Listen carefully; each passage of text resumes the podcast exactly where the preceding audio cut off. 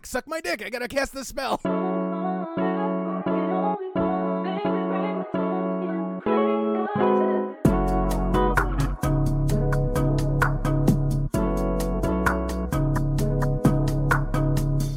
Hello, and welcome to another episode of Cheap Smut. My name is Katie Mizell. And my name is Carl Mizell. And this is a podcast that is back from hiatus. Hello, my love. Hi, honey. How are you?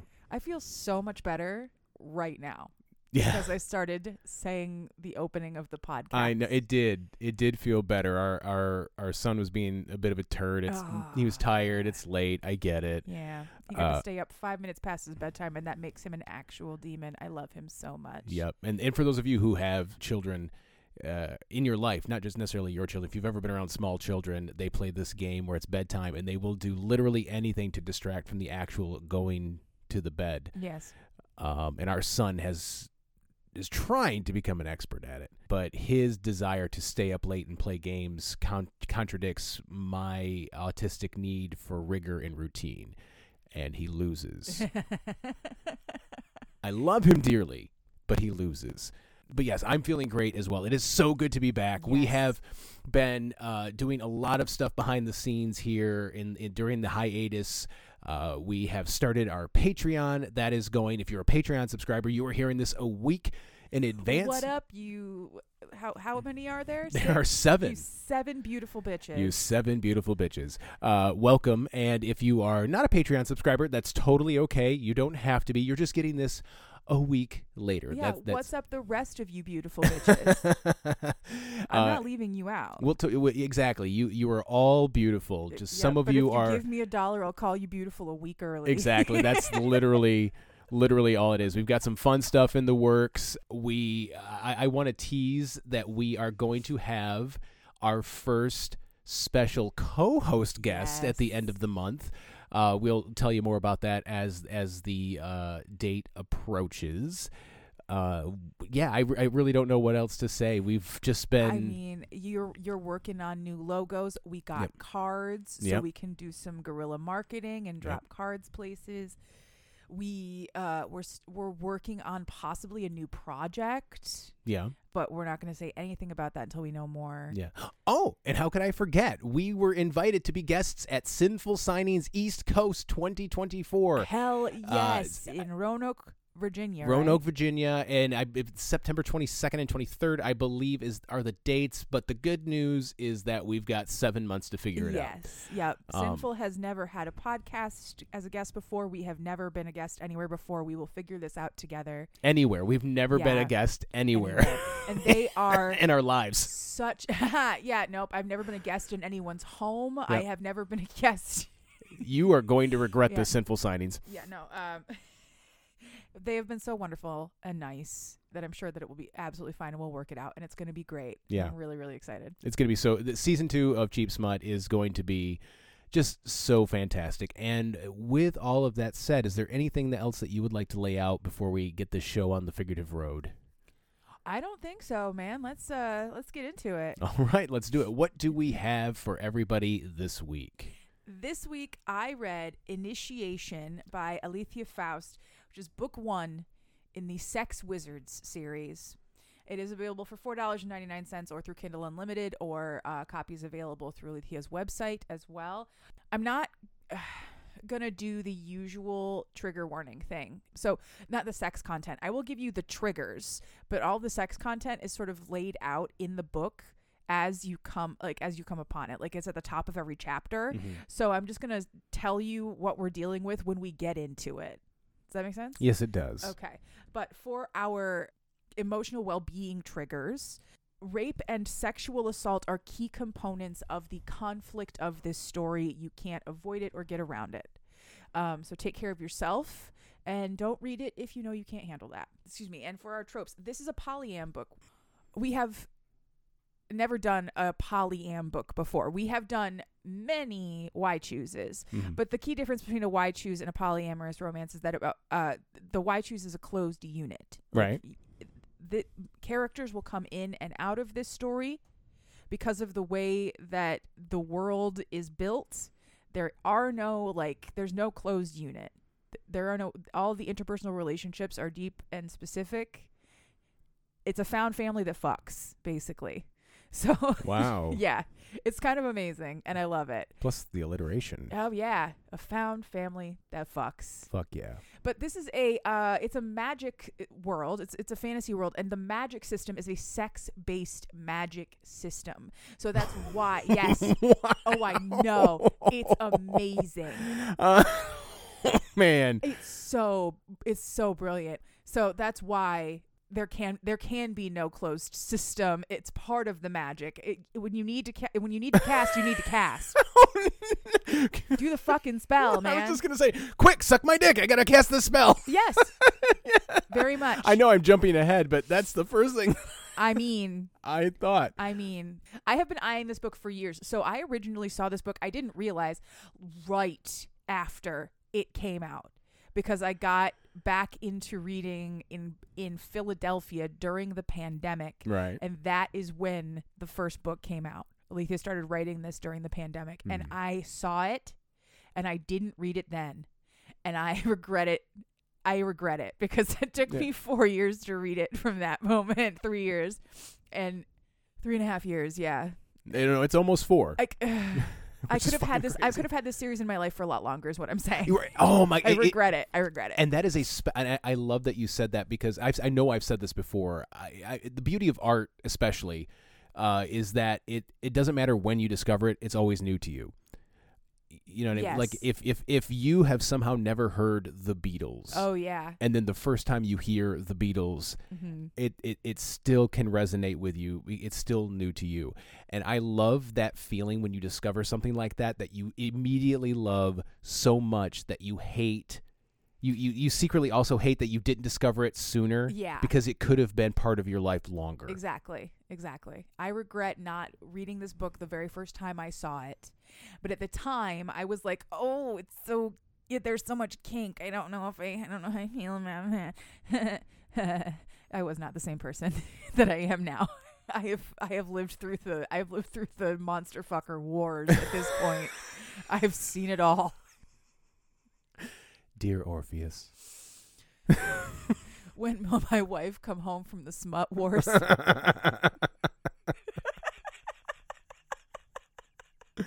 I will clutch this comically large clone of Willie like a war bride. Just waiting for me to come home.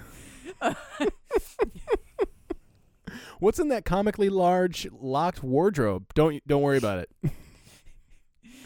Dearest Carl, I wish to say I wish I could say I'm coming home to you soon, but a recent flanking of enemy fuckboys from the left has forced us back. There's no way out. We continue to clutch our Kindles in hope.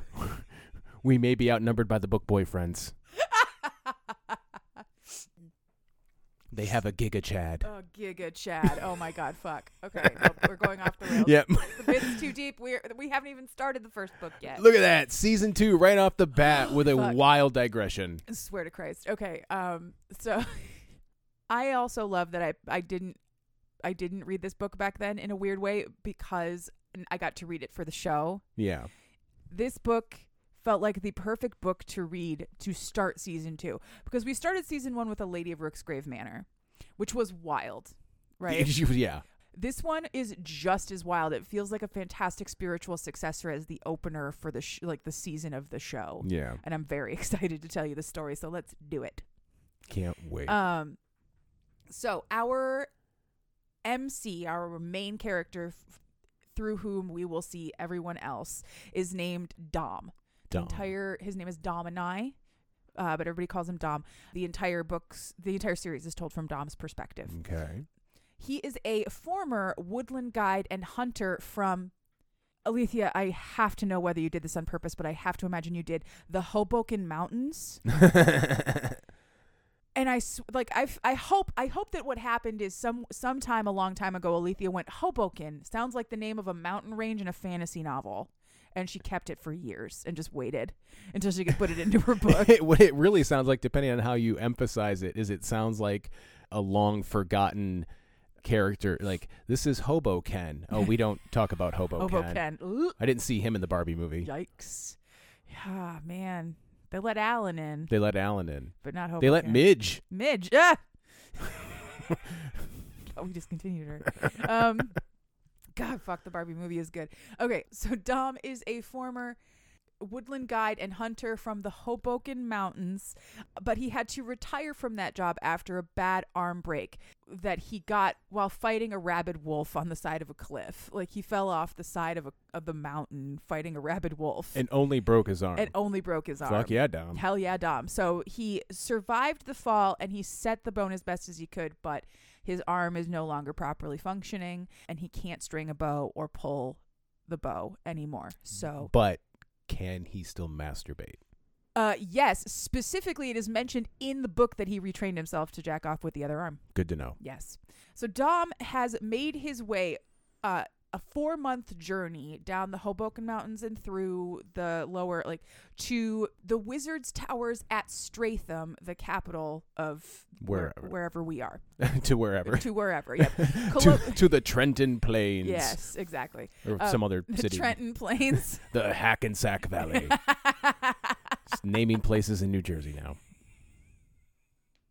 just whatever the bad part of the, of the fantasy world is just called the interstate because the fucking interstate sucks. I hate driving in New Jersey. So colloquially, the towers of the Wizards Towers of Straetham are called the Crux, and it's what it will be called for the rest of the book. He has come here because he was given a letter by a woman whom he had guided through part of her journey through the mountains and also had sex with Mhm. while they were out there. He w- her name was Allisande and she gave him a letter to come to the crux to give to the people in charge here. He put that off because he didn't th- he was like what the fuck am I going to do at the crux? I am just a poor p- poor pump country bumpkin. Yeah. I'm going to continue my life in the woods until I am but a humble sex wizard. yes. Tis I, the humble sex wizard. Yeah, but now, but now that he can no longer do his job, he has come to the crux Oh. to to get to do something. Okay. Um, he gets to the drawbridge at the edge of the crux and he meets a beautiful woman. He gives her the letter. The letter explains that Allisande has detected magical potential in him. And so he is welcome to study at the crux. The woman at the drawbridge takes him inside and like through some beautiful gardens and around. It's it's, it's a very lush and gorgeous scene. I'm not going to explain it all to you um, Point of clarification. So this woman that had led him, or she let he, he, he let led her through the mountains. She gave him the letter. Yes. And told him to go and told him to go to the crux. to Crux. yes. He fucks so good yes. that she was like, "You need to go to wizard that school." dick is magic okay. All right. yeah Revealing. yeah i i said this later in my notes but I'm going to say it now because it's really funny and I've been waiting to say it for three days. Dom is a sexual Mary Sue. Okay. He's the perfect lover. He's perfect. Okay. Okay. So, so yes, he got an invitation to Dick Wizard School. Even though he's not from a magical bloodline or royal or rich, which is where the magical bloodlines usually lie. The woman from the drawbridge leads him through the central atrium area of the crux into a tower where she leads him to a bedroom. This is now his room. It's a very it's very plain, but it's got everything that he needs to survive. It's got a desk, it's got it's got a bed, it's got a dresser. She gives him a, a fresh pair of clothes and leads him to a bath. And he's like, "This is the greatest." Yeah. and she asks if he has had his magical assessment or not. No, he has not. She will administer that assessment to him after he's been cleaned up because he's been traveling for four months and he's disgusting. Right. You know, and all stinky. He asks what would happen if he doesn't pass the magical assessment. And she says, You can stay. Like, we'll find something for you to do. Basically, they're, uh, the current monarchy is vocally anti magic. So nobody's coming to the crux Yeah. anymore. So if he wants to stay at the crux, they'll figure out something to do with him there. uh, you you handy in the kitchen? Yeah, seriously. How do you feel about like cleaning or doing laundry Are or you- anything. Are you good with computers? Anything? Computers, God, I wish. You know, this is this is high fantasy. There's no such thing as electricity here. Mm-mm. So he goes to take his bath. It's the this bathroom will feature heavily in the, in the series. It is a large public bathing area with several baths carved into the stone. Some are hot and some are cold.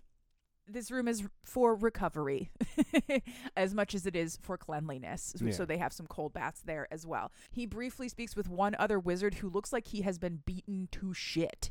He gets into one of the cold baths and he is absolutely like thrashed. And Dom is stuck wondering what kind of magic would be worth getting your ass kicked. Dom doesn't know anything about magic though, so he doesn't know that it's the fun kind of getting Oh, your ass good, yeah. kicked.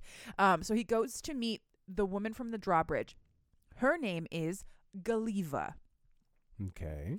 and she will be administering his assessment. She takes him to a spare room, tells him to strip down because they're going to have sex now, and he will act as a conduit as she casts a spell in the magical school of abjuration. The school of magic that blocks, banishes, or protects. Casting methods include rope bondage, domination, and submission. And that's how we find the sex content through the book All right. at the top of the chapter. It just tells you what you're in for. So Dom is initially taken aback and she's like, Oh, if you don't want to, or if you don't like to have sex, that's fine. We don't have to do any of this. And he's like, No, we're doing it. I just didn't expect an incredibly beautiful woman to be like, strip. yep. Um, it's time for your test. so he strips down and she has him kneel on a pillow and explains to him the most important rule of the crux. He can say stop at any time and he and she will stop immediately. If anyone ignores your stop, they will be expelled from the school. No tolerance policy. Consent is at the top of the order for the crux. Fuck Title Nine. That's what you do. right Seriously. Stop. Yep. Sorry, Just did, didn't mean to, didn't mean to get deeply political there for a second. It should be that fucking easy though. Fuck Title IX actually in a lot of ways. And then okay, so with great care and expert instruction be- because every mas she is a master. She's a master of several different schools of magic. Every master is an incredible leader in their in their sexual exploitation Okay. of of their conduit. It, it is it is exploitation because they are actually getting energy and magic out of it, but it's not bad. Yeah. But it's the only word I can think of is it is exploitation. Well, no, yeah, it's. I mean, it's. It gets a bad rap. Yeah. But you know, to exploit something. Yeah. You know. Exactly. But in exploiting that magic, they are all in- incredibly careful, lovely, wonderful, consent seeking, instructive, Right. fantastic. So she blindfolds him and then binds him in an intricate shibari until he is locked in position, kneeling on the ground with his hands locked behind his back. Now I know we've mentioned the word before, but for our listeners who might not know what that is, what is shibari? Shibari is a Japanese rope tying sexual sensual art technique. It is beautiful. It takes a long time to master. It is both an art as well as a sexual act. It's very cool. Got it. Yes. So continuing consent throughout, she fingers his ass, then she places a prostate massager in there, and finally she places a smooth stone cock ring around his dick. wow. The whole time there's like this sort of ma- he can feel the sort of like magical energy that's sort of flow- flowing around the room but then as soon as the the cock ring is placed it focuses on his dick and it feels like it's like crackling almost like there's energy Yikes. he he finds it ple- a pleasant sensation i don't know Feels like my dick licked a nine volt. yeah right so he's at this point he's sort of all messy and he's tied up and Yeah. he she tells him that the more energy they can build up through this like th- through this play the the stronger the spell is going to be Okay. um so that's why she's sort of sexually torturing him that's how i think of this every single like uh, M- magical edging. yeah, magical edge. Well, some of it is actually like like edging torture. But anyway, so she eventually what ends up happening is she rides him until they climax together.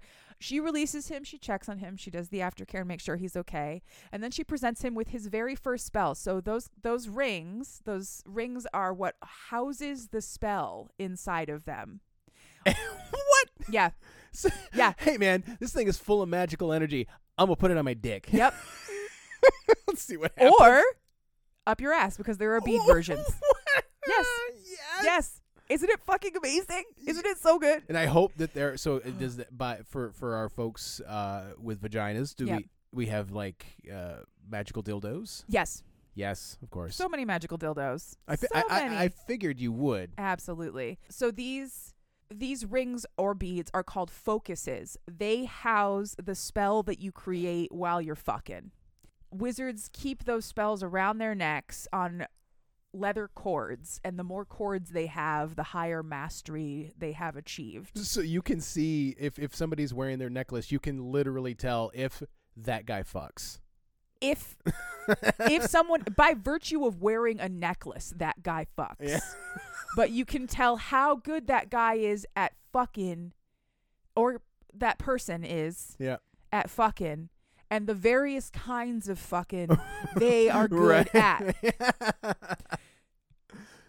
And I wish that I could walk around with a label on myself, not necessarily to talk about how good I am at fucking, but just to be like I don't know, like I'm sensitive and allergic to coconut oil. Like I just don't want to have to tell people these things. I want to just display them on my person.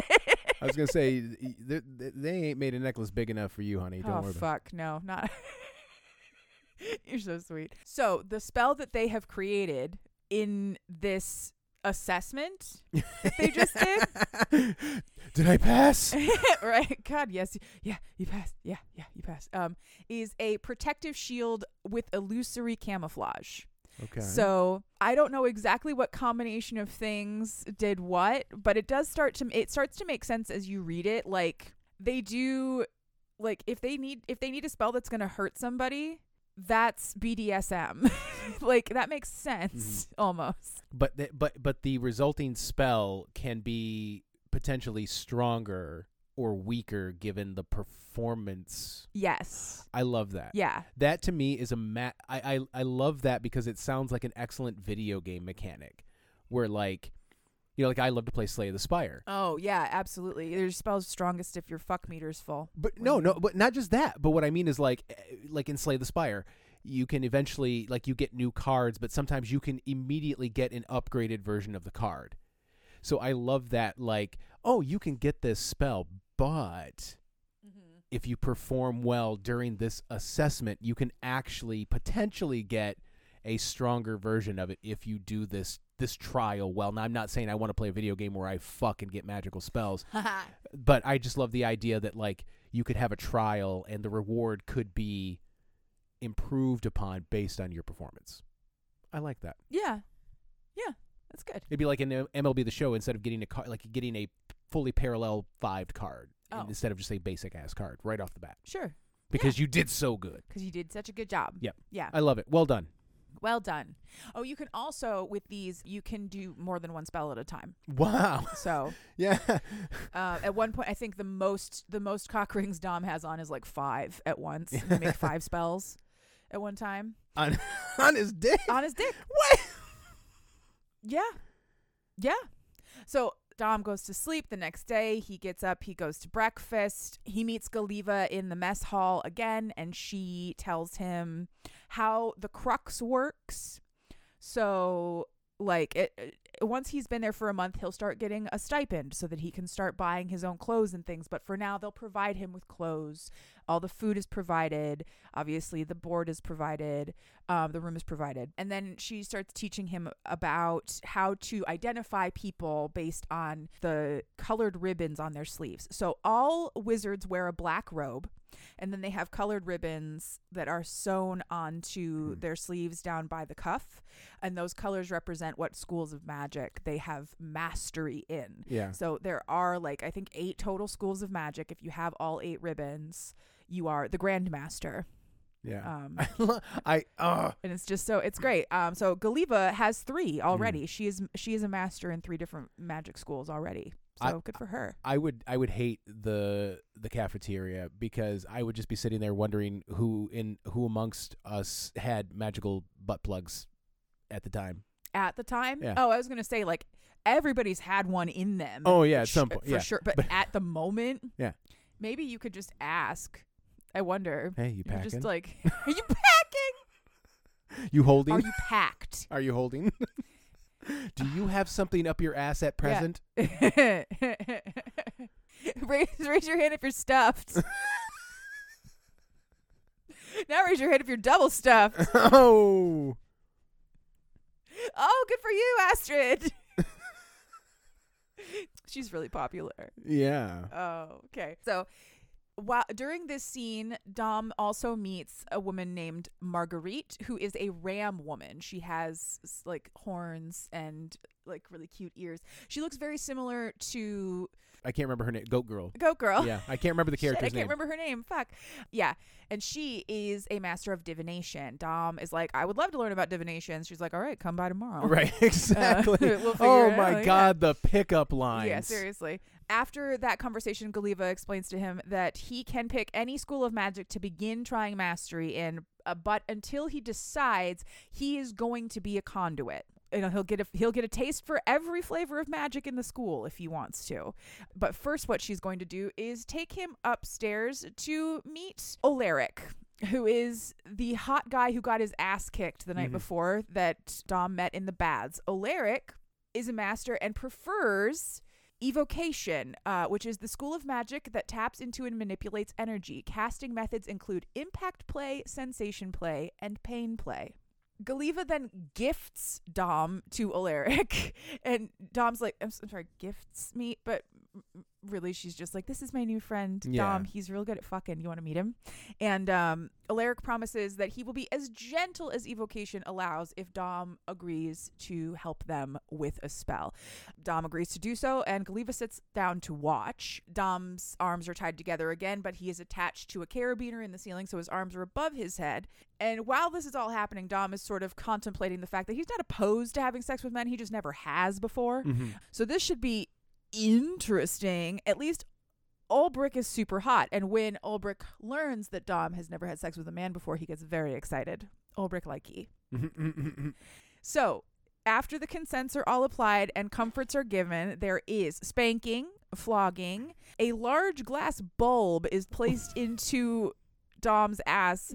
Um, and when activated, it feels like a mass of glass balls are rotating inside of his body, uh, which is an incredible thought. I'd never, ever in my life. Not the word I was thinking, but It's so fresh and new. Uh, I'm experiencing a sensation altogether new to me, and frankly, I like it. exactly. And then last but not least, uh, Oleric places four focus rings on Dom's cock. Was he uh, Oleric like, Ulbrich. Jesus, Catherine. uh, or, was, was it like a ring toss? Oh, that would be fun, but no, because they got to be pretty tight. So Yeah, that's, not, that's true. not going to be. Uh, so then Ulbrich flogs Dom. Uh, Dom absolutely loves this and falls into what would be called in the kink world of our world as a subspace, Okay. um, which is sort of a, uh, sort of high that happens Mm. when you submit, especially in pain play because of the like adrenaline dump that happens to deal with the pain. So in our world, we would call this subspace. In this world, they call it con space Okay. or conduit space, um, where you get all floaty and kind of high. Dom enjoys this experience a lot. Finally, when he cannot take anymore, he finally asks, you know, to be, you know, please stop now. Ulbrich fucks Dom until they both finish. Then there's aftercare, and Ulbrich congratulates Dom on charging four focuses at once on his second day at the Crux.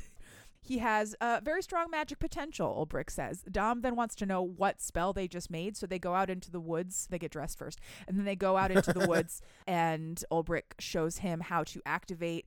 A spell works by just holding it. If you need it, it'll activate itself. So he's like, okay, hold on to this. And then he shoves him super hard, and the attack on his body activates the spell, and Ulbrich is pushed back 10 feet. So he's just pushed away. And Ulbrich is very excited to note because he added some choking while they were fucking, he's also winded now. So if you add extra elements like airplay, you're going to get extra elements like being able to knock the breath out of an enemy. again, Very interesting. again, magnificent. So cool. I love I love the idea that you can just custom craft. Yeah. Absolutely. That's beautiful. Yes, it's beautiful. So then Ulbrich then gifts Dom another one of these spells as congratulations, and uh, takes him to go get the proper aftercare that he needs after having his ass beat in the baths. And there's a lovely aftercare scene of Ulbrich rubbing him down with ointment, and they have a conversation, and they that that their relationship is very sweet and lovey-dovey. Mhm. Dom spends the rest of the evening reading books. It's not all about fucking. There is also some learning to be done, and he starts, you know, getting into the actual like meat and potatoes of being at wizard school. Wait, you mean it's not just all fucking? Oh, this is lame. yep. Oh, also at some point, uh, Galiva did gift him with a focus that he gets to keep forever, and that protects him from all STIs. Wow. Just so y'all know, Wow. um, everything is unprotected. Unprotected in our sense, magically protected. No pregnancies, no STIs. Fantastic. I love it. The next day, Dom goes for his divination training with Marguerite. Divination is the school of magic that can discern the truths of the past, present, or future. Casting methods include full sensory deprivation, body worship, and edging. So, this is the coolest scene in the entire book. And if you don't read this book for anything else except for the first divination scene, please read it Okay. because this is the coolest shit I have ever seen. Okay, so the divination is interesting. They are in this dark and quiet room with these two big pillars made of that same stone, um, which is called Magellan. By the way, the stone is called Magellan. That the white stone that keeps magic. He strips down and stands in between those two pillars, and then Marguerite guides a slowly moving magical silver mist up his body. To him, it feels like a liquid. It coats his body very lightly in a uh, sort of glittering silver sheen, but once it touches him, he cannot move anymore. It goes all the way up his body until it covers his entire body, his head, his face. He can breathe, but he can't make any sound and he can barely hear. He can't see and it's like he's floating in space. The only thing that is keeping him from completely like losing all touch with reality is Marguerite touching his arm. And what eventually ends up happening over the course of her training him in the next couple of hours is he spends first 5 minutes and then 15 minutes and then an entire hour encased inside of this it's like floating in a sensory deprivation tank for an hour except there's a woman edging you the entire time.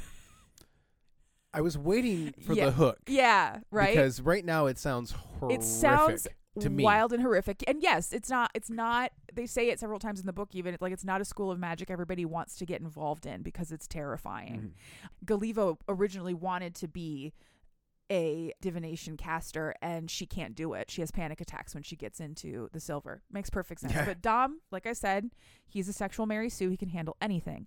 So, an entire hour, he goes completely insane inside of the silver. There's, you know, sucking and fucking and ass play and just like shit goes nuts for an hour. And then it finally, finally, he gets to come. And when he does, he has a full on vision inside of the silver. So the divination worked. That's how it's supposed to work. Yeah. He sees Allisande in chains being held captive. When he comes out of the silver, Marguerite checks in with him. He tells her that he saw something. She tries to do some aftercare, but he's like, no, this is, I need to tell you what happened. When she hears it, they immediately go to meet Grandmaster Arlen, who is the Grandmaster of Wizardry. He is in charge of the entire Crux, and he has been given power by the king over all matters regarding wizardry. He is the highest power there is in the wizarding world. His name is Arlen. He's a nice dude. He's a big fucking bear. Like he's a big, big beefy guy. Arlen explains to Dom that masters have been going missing while out of the Crux on missions, and they have been entirely unsuccessful in trapping in tracking any of them down. What Dom saw in the silver is the first thing that they have been able to find in almost a year of wizards going missing. And they theorize that it's because Allisande went missing shortly after she left Dom, so he was probably the last person to have sex with her. Mm. So he has that connection to her. So now they're going to start pulling all of the other wizards who may have been the last partners of the missing wizards to get more clues. Okay. Marguerite leaves to start that plan. Arlen and Dom then have a conversation. Arlen tells Dom that he's impressed with him. He's only been there for two days and he's already cast two, like three spells and like I hear you're quite wild. promising. Yeah, but then he does he he tells Dom to pull back. Pull back a little because new adepts can get a little like they can get a little too excitable. They can end up hurting themselves. They can end up saying yes to things that they wouldn't Mm. because they're too excited about all the new stuff. Yeah. Dom gets a little cocky and is like, I think I can handle it. Mm, Arlen puts a cock cage on him instead. All right. This is the one time in the book where I was like, um, excuse me, consent? You did not ask to put the cock cage on him. yeah. But of course, I do know that if Dom had said, take that off of me, it would have come off of him. Right. So, okay. Arlen is now teaching Dom about conjuration, the school of magic that creates matter out of thin air. Casting methods include periods of chastity followed by masturbation. Dom will now be in the cock cage for five days. Ew. Yeah. He's not allowed to do anything. It prevents him from getting an erection, obviously, so he can't he can't do anything. That's and upsetting. yeah. But don't worry, Arlen says don't worry because it's a really really great once you're done. yeah. Like it's worth it. So the next day, Dom talks with Galiva about his week traveling with Allisande and realizes something that he had, did not know to look for previously. And that is that when he knew Allisande, she did not have her wizard's necklace on her. Somebody must have stolen it from her uh, because there's no other reason why she would take it off while traveling. Mhm. So now they have the possible information that someone is stealing wizard, stealing magic from wizards. Galiva then invites Dom to observe and ass- assist on a spell that she is working on with Ulbrich. And this shit, this was absolutely fucking wild. Okay, so she she put Ulbrich on top of two stacks of of wooden boards, five deep. Mm-hmm. So he was up off of the ground about a foot or so. Then she tied him up like really intricately to the ceiling and hung him from the ceiling. and then she stuck a dildo on a metal rod just under his ass. So he was like just sat on top of it. Yeah. And then she beat the shit out of him with a cane.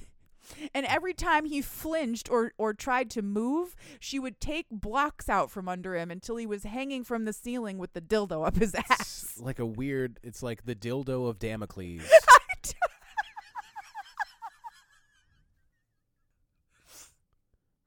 I think I'm using that right. The dildo of Damocles is the funniest thing you've ever fucking said. Thank you.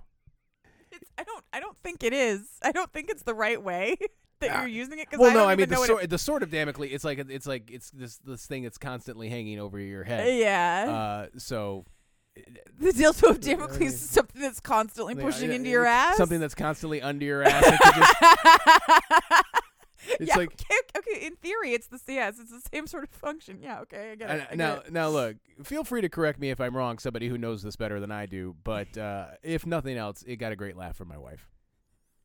it was very very good. Anyway once they finished this dildo of damocles sex act they now have five high powered containment spells with built-in interrogation torture magic. Uh so all all this getting your ass beat with the damocles dildo it, there's a good reason for it. But also ulbrich loves getting his ass beat so Yeah. he's here for a good time Afterward, Dom is the one to provide aftercare to Ulbrich, and they spend some time together in the baths, including a really fantastic kiss. And they're building a relationship outside of what they do for magic. The next day, Dom, Gal, Ulbrich, and a new friend named Kenkasi all go to town for a drink. Kenkasi is a mave, which in this world seems to be a bit like a fairy, ethereally beautiful, tall, slender entirely androgenic and intersex with both sets of genitalia. Whoa. Yeah. Well, Maeve. Uh, their name is Kenkasi. Oh, that Kenkasi is Yeah. a Maeve. Yes, they I are was a thinking Maeve. they are a Maeve. Thank you. Yeah. I, I was I, I the name Maeve is a name and I got confused. Kenkasi. Yes. They are fantastic. I love them very much because they have this incredibly droll and dry sense of humor. Mm. Nobody understands them quite right because they're they're fey, you know. They're Yeah. they come from the islands and they're all beautiful and strange. I loved I love Kankasi. Uh, Kankasi is coming out to drink because they are celebrating their mastery that they were just awarded in Transfiguration. Good for you, Kankasi. We'll talk about Transfiguration more later. I'm sure we will. Um, at the end of the night, Dom and Ulbrich have this really cute, sweet, like snuggly, drunken scene where they're Dom's just trying to get Ulbrich into bed. It was very, very cute. just to go to sleep that time. like, get just f- go to sleep, Ulbrich. Go to sleep. Five days later, conjuration celibacy is finally done. Dom gets up, goes to breakfast, and then immediately goes to Arlen's office. Get this fucking thing off of me.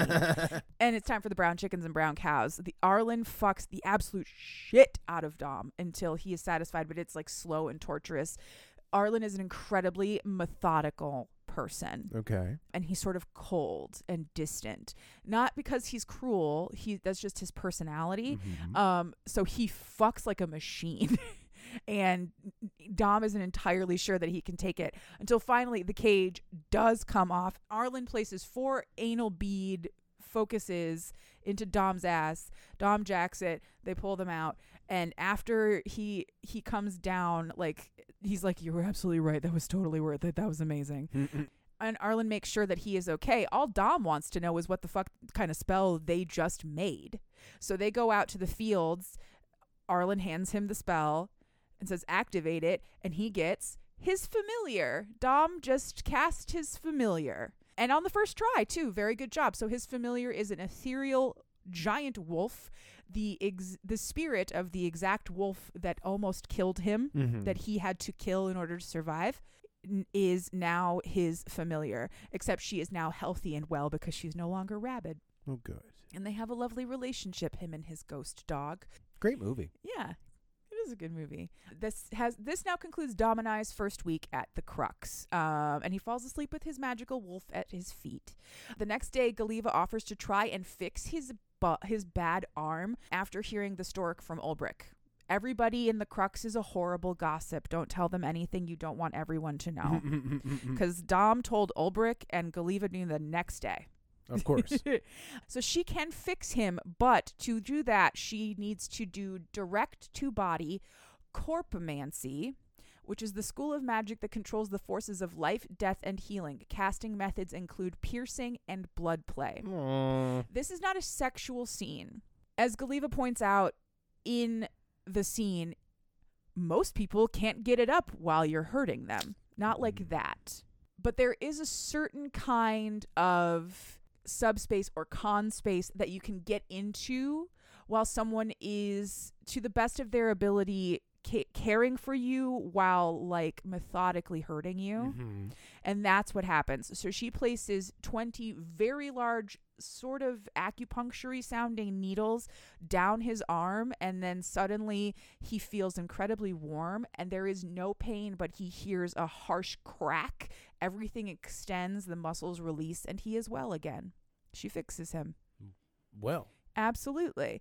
Then he goes out to restring his bow and is ecstatic to learn that he can still he still has incredible aim. So he goes out and he shoots a shit ton of arrows into a tree all day until he's like, "Fuck yes, a thing I know I can do for sure." right. And then Ulbrich comes out to see him. They spend some time together. This scene was very sweet. It was very emotional. It's not all about sex at the crux, but also it is because they do fuck in the field Yeah, I was it's just say. not all about magic sex. Yeah. It's this was just interpersonal, sweet, yeah. emotional sex. I hope they carry like field wipes or something while they're out there. Know, like, right? like we've been out here for three weeks and now we need a new spell. But Something. I we think I think ripe. in that scene, Ulbrich uses a conjuration just to get lube. yeah. So there has to be something.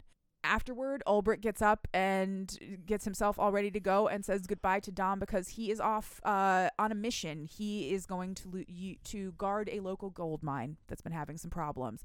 And then Dom spends a morning with Kinkasi learning about transmutation magic, the school of magic that transforms and modifies matter. Casting methods include objectification and role play.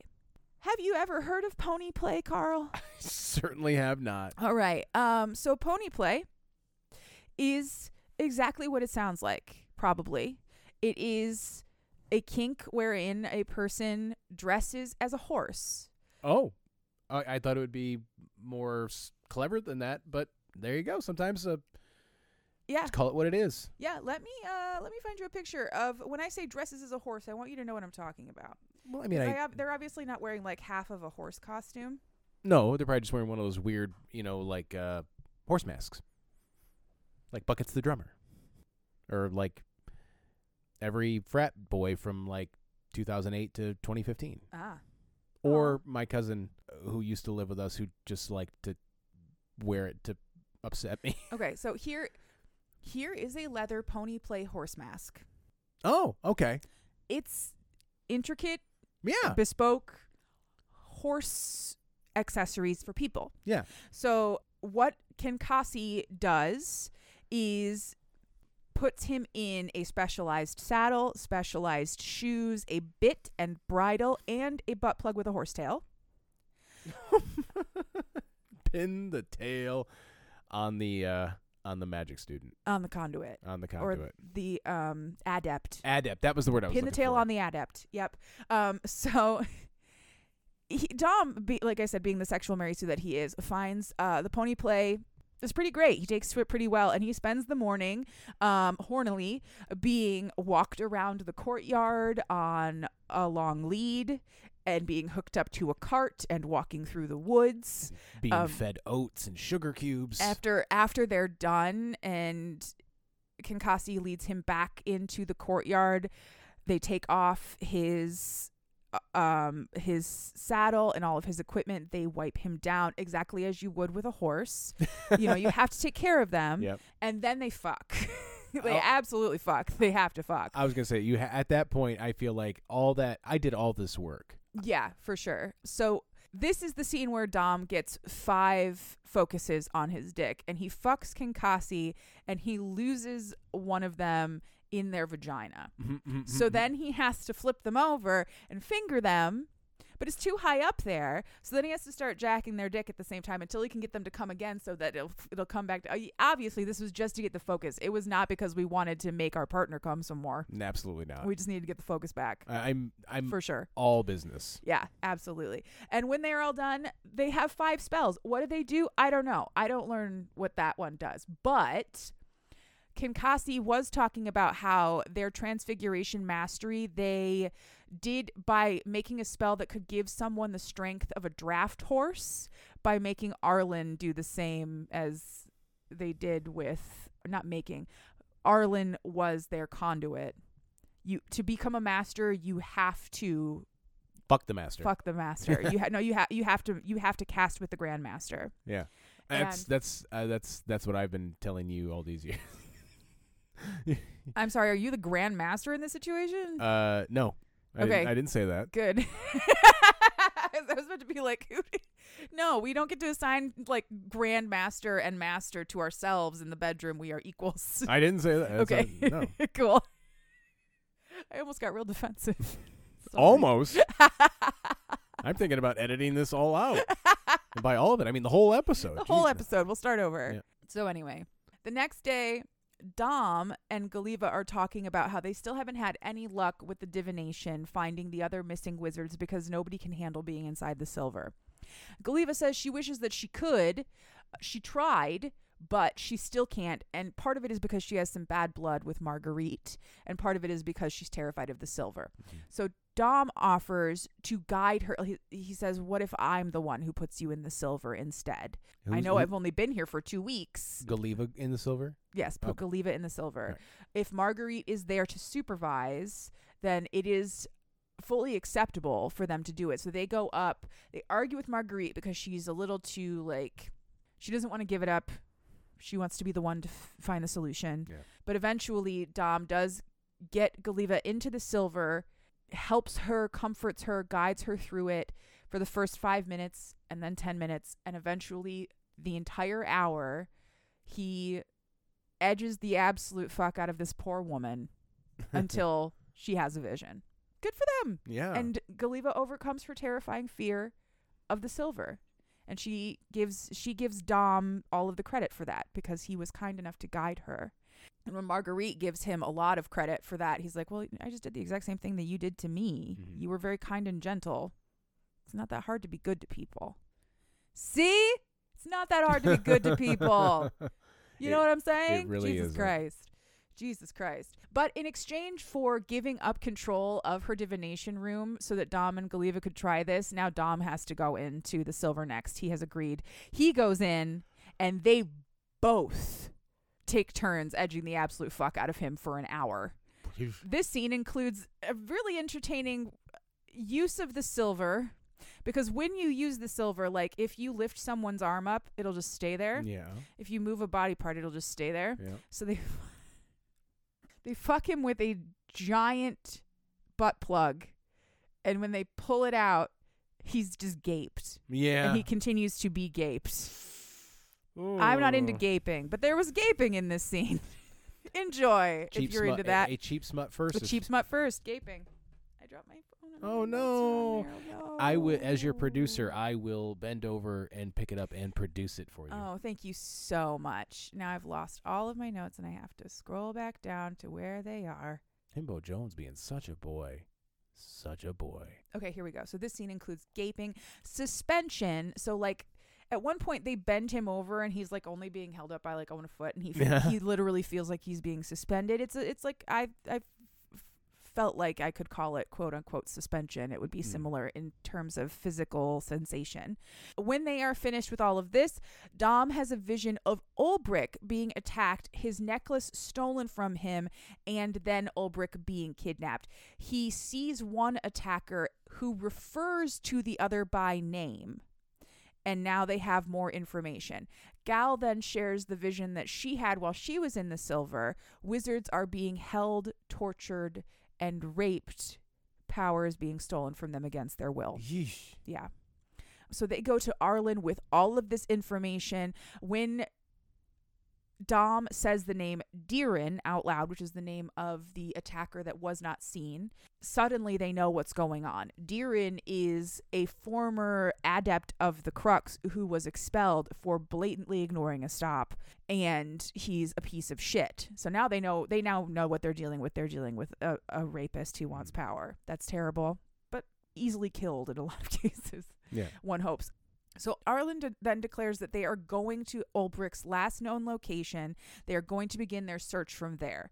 Dom is told to stay home at the Crux because he's just an adept and he's only been there for like two weeks. But he argues, no, because what you're doing is you're going up into the Hoboken Mountains, and I know that place better than anybody. Mm-hmm. So if you want, if I'm going and you're taking me as a guide, yes, they agree. They will leave in the morning. Gal and Dom spend the night snuggling, just because they're sad and they need comfort, and so you snug. Yeah. Never, never underestimate the power of a good snug if you're the kind of person who likes snugs. The next morning, the retinue leaves. It is all of the wizards that we have met in the book so far, plus a few we haven't met yet, and all of Kankasi's most beautiful horses. Because in addition to making horse people, they also breed beautiful horses. The Mave are Hmm. horse people. They Okay. Breed horses. They ride for three days. Dom gets to know his fellow travelers, but he specifically avoids getting to know an orc master named Garrett, purely out of bias. Because he might be a sexual Mary Sue, but he's not an actual Mary Sue. Yeah. Dom has his own biases that he has to get over. And being from the Hoboken Mountains, he has been taught his whole life to fear the orcs of the higher plains. On the third night, just as they are about to enter what they are considering close to enemy territory or Ulbrich's last known location, Arlen asks everybody to give up any illusory magic, anything they have that, that, that will keep them unseen and unheard Mhm. overnight and they don't have enough magic. So fuck it, they're gonna have to cast on the road. Road orgy. road orgy. Uh, so they are going to need two conduits this time to make sure they have strong enough magic Oh, You to, gotta. to hide. I think it's eight humans and their horses and all their shit. Everybody knows that for a spell like that, you gotta have two conduits. You got to have two conduits. So Dom volunteers, as does Garrett, the orc. They will be conduit conduits for both abjuration, which is the binding and rope play, and illusion, the school of magic that controls and manipulates the senses. Casting methods include sensory play and sensory deprivation. So the two of them are tied together Mm. chest to chest. Although they they they can move independently. Their hands are sorry, their hands are sort of tied together up above them, but they can be moved mm-hmm. independently because at one point they're like lying, Yeah. they're like bent over next to each other, being fucked like a big H. Like that shit was crazy. I, I was hoping that part of the illusion would be that you had to masturbate after you sat on your hand for 30 minutes. so it felt like it was somebody else's So, hand. so yeah, yeah, that's really funny. I like that a lot. But oh no, unfortunately, Well, I mean, it's not it's not that interesting. no. But it's funny. Yeah. Maybe for like unseen servant. Unseen servant, yeah. Or, or that, or just like, you know, a hazing Uh, gag. you just have to sit on your hand. Yeah, and jack it- off. Yeah, this one seems really weird, you guys. Everything else is like, here, get into this weird mist that's actually a liquid, and you know, leaves your asshole open if we stick something in it. this is but just just- jacking off with just pins and needles. Sit on your hand for thirty minutes, and then try to jack off. And I don't know, you, you like your hand, like you can't control it. Because it's dead fish. So you're using the other hand to like push it I against it. never even thought of that, but you're absolutely right. Your hand wouldn't work right. No, it wouldn't. Fucking hilarious. Okay, so the two men are tied together, and then their mouths are muffled and gagged with like m- like those giant like leather strap Mm. gags that go across your whole face. Yep. They have four focuses each on their cocks, and then they are passed around. Oh boy. Every single person in the party gets involved in this because apparently the stronger the like the it'll be stronger magic if more of them get involved. I get sure. Sure. Yeah. Yes, why not? So they are like I said, they are passed around. Dom loses track of exactly who fucks him, but he is for, he for sure knows that Kinkasi fucks him, Galiva fucks him with a magical strap on, and also another another wizard that he met but hasn't met yet named Thaddeus. Uh, by the end of all of this, all he has is Garrett to hold on to. As five more beads are put into his ass as well, and everything basically explodes. But by the time they are all done, they have all the spells they're ever going to need, and Dom and Dom and Garrett are now have a unique bond. Yeah. Uh, that's how you beat racism, guys.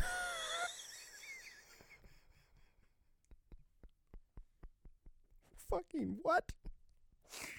This was all a metaphor for racism. Dom was racist to the orc. All he had to do was get involved in a massive orgy with the orc until all that he could do to hang on to his reality while he was being fucked six ways to Sunday was We're not so different after was, all. was lean on the one guy that he had a bias against.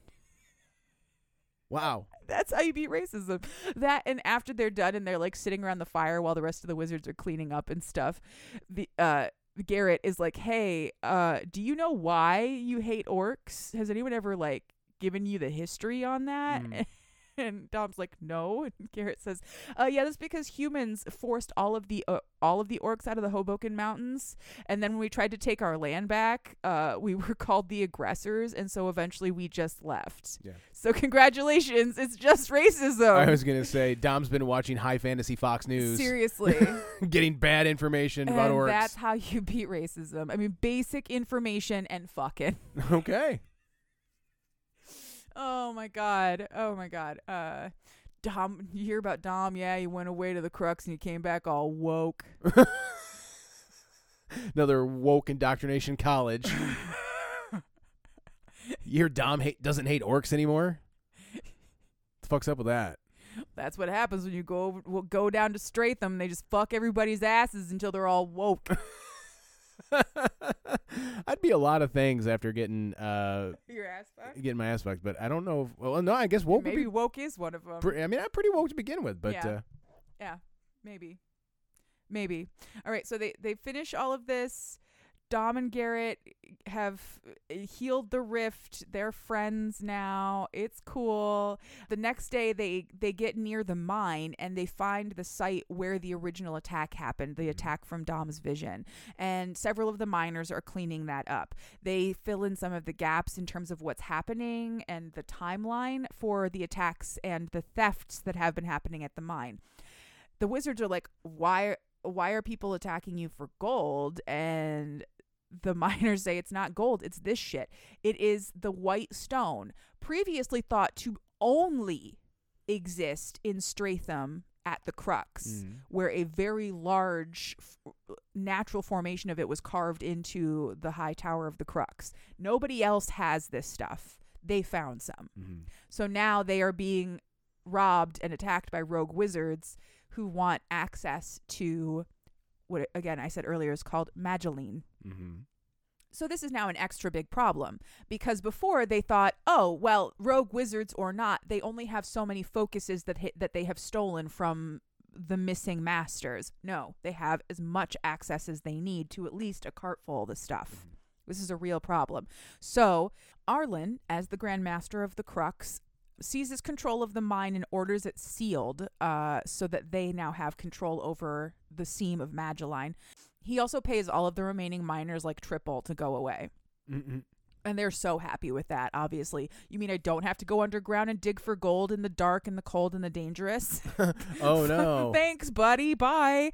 After they conclude everything with the mine and they get all the information that they can about Ulbrich and the other rogue wizards, it's time to start tracking. So Dom finds the original attack site and as their guide and resident hunter, and also Garrett, who is from who's an orc, so is also from the Hoboken area. They start making their way tracking through the woods. They track for like two days. It's really slow going. Dom makes a couple of mistakes. He starts feeling really down about himself. And eventually, they reach a slab of limestone that is like a mile long. They can't possibly track footprints over it. So he Mhm. thinks they're fucked until he remembers, oh shit, I have a, a spiritual wolf at my disposal at all Yeah. times. So he manifests his familiar and has her track Ulbrich by scent. They continue to track all the way to the mouth of a cave where the where the rogues have been hiding and they find what the woman from Dom's vision Mhm. waiting outside. She's guarding the place. She says she's a mercenary. She was hired to do a job. She's already been paid. So, three of the wizards aren't inside right now. They're gone. There's only two left. If you want to get your people back, now's the time. I just Mhm. don't want to die. So, go. So, they tie her up, leave her with the horses, go in. But before they can go into the cave, Arlen tells Dom, "This is where you stop. Like you're not here as a as a wizard, so you can't go inside you the were- dangerous place." Yeah. so he has Dom turn on an illus- uh, an illusory sh- force field or shield that makes him invisible, and he tells him to stand outside of the cave and wait. Dom trains an arrow on the cave and waits for a very long time, but then nobody comes out. He's starting to get a little worried, and then he hears the other three wizards coming up the side of the mountain, and they have another captive with them. While he's watching them, trying to decide whether or not he should try to rescue this captive or take these wizards out before they ever even get into the cave or what, one of those wizards notices all of the footprints from the retinue Mhm. because in all of their tracking, they never really thought to cover their own tracks. Oops, Rookie mistake. rookie mistake. So they leave their captive outside, like in a magical cage, and they go inside, and Dom follows. He loses track of them inside of the cave tunnels, but eventually he finds the room where all of the missing masters are being held. He finds Allisande and three others chained up, but there are five total, and Ulbrich is the only one that isn't in the room. He finds him even further into that like into that room there is another passage beyond where Ulbrich is chained to the floor and he is being beaten and he is about to be assaulted by one of the rogue wizards. He's begging for him to stop and he won't. So Dom shoots him in the, shoots him in the eye with an arrow and saves Ulbrich's life. He then gets Ulbrich out of that room and back to the rest of the missing masters. He is now visible, so all of them are like, "Holy shit, you, we didn't see you come in."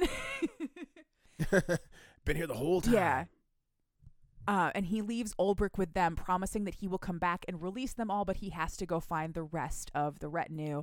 And le- let them know that he has found the missing wizards. He goes to continue to search for his friends and he finds them. They have been outflanked. They're in the center of the central cave structure and Deerin, like the main bad guy, is off to one side. Two of his henchmen are off to the other side. They're bringing rubble down on everybody's heads. Most of them are very badly injured. So they're fucked. Deerin is holding up this incredibly thick, impenetrable magic shield, but it only covers the front of his body, and Dom came in from the back.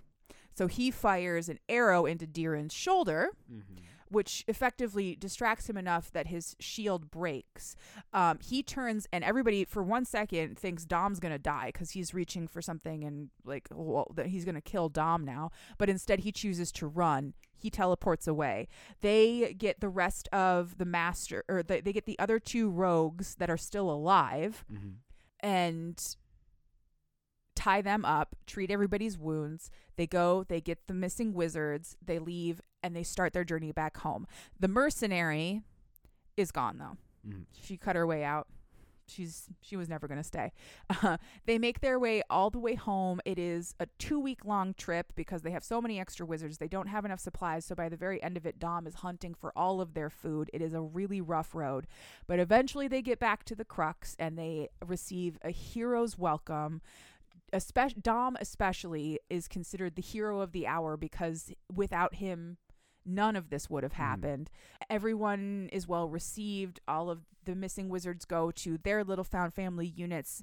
They go to infirmary if they need to. Kankasi is very injured, so they go to infirmary and they spend several days there getting healed up from a really bad injury.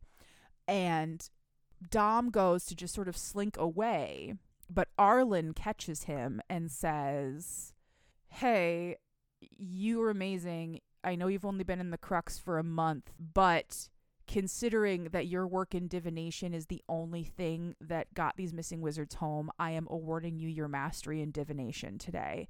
He has now broken the record for fastest mastery. He's been there a month and he's now a mastery of divination. Jeez Louise. Fantastic. Good job, Dom. But it's not over yet because Dom also disobeyed a direct order when he went inside of the cave. And while it was the right thing to do, Arlen still doesn't like being Yeah. disobeyed. He's the Grand Master, after all. So he's got to, Dom's got to be punished. And his punishment is that he is going to be made a target.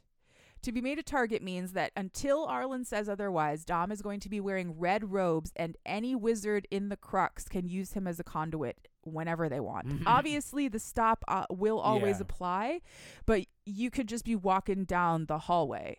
And somebody could just be like, get on your knees. It's time to do some illusion magic Mm-hmm. fucking crazy. So Dom is a little bit excited because he hasn't had sex in two weeks since they left the Mm-hmm. r- longer even. Well, no. No, because he got passed around on the third night. So it's, Oh, it's yeah, been yeah. at least two weeks. And he's like, I need to get laid. Uh, and then he spends the next two weeks not getting laid because wizards in the crux will just grab him and tease him and kiss him and touch his junk and at one like one night Allisande and Marguerite who are a very close couple come into his bedroom to edge the fuck out of him but he does not get any for 2 weeks Ew. and he is losing his mind until eventually one morning after breakfast in the mess hall there's an orgy. That's how we end this book. Well. with an orgy.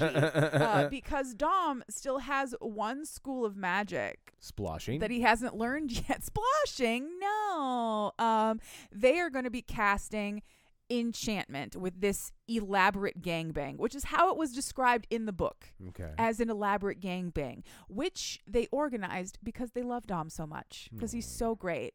They were like, we wouldn't have we wouldn't have organized the elaborate gangbang if you weren't the best, Dom. we would. We would what a nice thing to say. We wouldn't organize the elaborate gangbang if we didn't like you. Exactly. Do you guys like me? But Yeah, what- we- do you like really like me? How many times do I have to sit on your face, Dom and I? Didn't I sit on your face and tell you this whole orgy was for you, Dom? Seriously. Well, Anyway, so this orgy, they are casting Enchantment, the school of magic that can entrance and beguile others. Casting methods include humiliation, degradation, and other forms of mental manipulation. So, two weeks of being constantly teased, and then a sudden orgy. They are pro- they're going to be producing several. Um, I can't remember what the spell was. It was like like a like a surprise spell, like a take you by shock, like a shock spell. it's like a flash mob that Seriously. just kept going. Yeah. So by the time they are all done, every single person that Dom knows in this institution has had a go at him. Yeah. Um, he is used, abused, spent, f- face fucked, face sat. Uh, Think of a thing you can do to a person consensually yeah. and it got done to Dom. And when they are all done, Gal and Ulbrich carry him to the baths because he's You- you completely yeah. uncon like he's not mentally there anymore. He is deep in con space. But they take him down to the baths. They do all of their aftercare. They wash him. They tell him how wonderful he is and what a great job he did. They praise him for his incredible work. And they all lived hornily ever after. The end. That is the first book in the Sex Wizard series by Where- Alethea Faust. Where do you go from there? The second book is about Dom learning casting. Oh, so the boy. first book was him as a conduit. The second book is all about him learning casting. So, and the third book is called, I think it's called Championship. So, God, I hope it's like fuck Olympics. I really hope it's like fuck Olympics because that's amazing. I hope it's like the Tri Wizard tournament, but for porn. sport fucking. Sport fucking. Well, Absolutely. So un- that was initiation, babe. unfucking believable. And Seriously. what a goddamn way to bring back. I don't even. It felt like it got a little, like it started, like the energy started to die at the end there. But I think it's maybe just me because I'm tired. Oh no, there were a couple times where I was spacing the absolute hell out. When I looked at, I looked over to you like t- five minutes ago. You were sleeping. yeah. No, it. I am. I'm I am so- gassed. Yeah, we are so tired. But we did have we like a long day. Like my parents came over and we went out to dinner as a family. Taking two children to a restaurant, it's, it's a lot. Yeah. No, I am. I am done. So. bushed. And, and be, because we have to extend the ending a little bit now of the show, what are we reading next week? Next week, I am reading By the Horns by Gemma Croft. Do you remember in Rook's Grave when I promised you that I would read you a Minotaur book? Yes. I I'm going to read you a Minotaur book next week, baby. Oh boy. Actually, you you asked me. I I edited this part out. You asked me if we were going to do what are you into. This episode ran long, so Yes. I think we're going to punt on this one for Okay. now because we've got a lot of stuff to cover. And with that said, you can find us on social media. We are on Instagram and TikTok at Cheap Smut. If you would like to send us an email, you may do so. Cheapsmutpod at gmail.com. The music that you hear in this and every episode is called Nostalgia by Mackay Beats. You can find it along with thousands of other songs free of charge for you to use at the Free Music Archive, freemusicarchive.org. Uh, you can go to our link tree, which you can find on our Instagram page, uh, and at the top, it the top link is always going to be the book of the week. It is not an affiliate link. We do not get any money for this. We're just trying to help the authors out. I don't remember how to do this outro, but I'm just going to wedge this in now because we would like to thank all of our Patreon supporters Tia S., Rob Gatika, Angela McNichols, Katie Hurd, Gwendolyn Harper, Seneca O, and Rebecca K. And if you would like to join that list of people, you could do so for, by supporting us on Patreon. All we ever ask for you is one dollar. That is all we ever ask for because, uh, well, it's cheap smut. So there you go. I'm going to have to go back and re listen to some old episodes and make sure I didn't miss anything on the outro. but uh, with that said, thank you so much, everybody, for joining us. Thank you so much for taking me on that journey. That was bug fucking insane, and I loved it. yes. It was every second of it. it was fantastic. It's I'm so glad to be back to doing the show, man. Me I'm too. so glad to be back to reading these wild fucking books. Oh, it, it- there, there was a moment there I was like, are we ready? We're ready. We're so ready. Now I'm ready to go to bed. Hell yes. I'm so tired. Listener, if there is a book in you, write it. And if there's fucking in it, I'll read it. And then she will come on this show and explain it to me for your entertainment. Bye bye. Bye bye.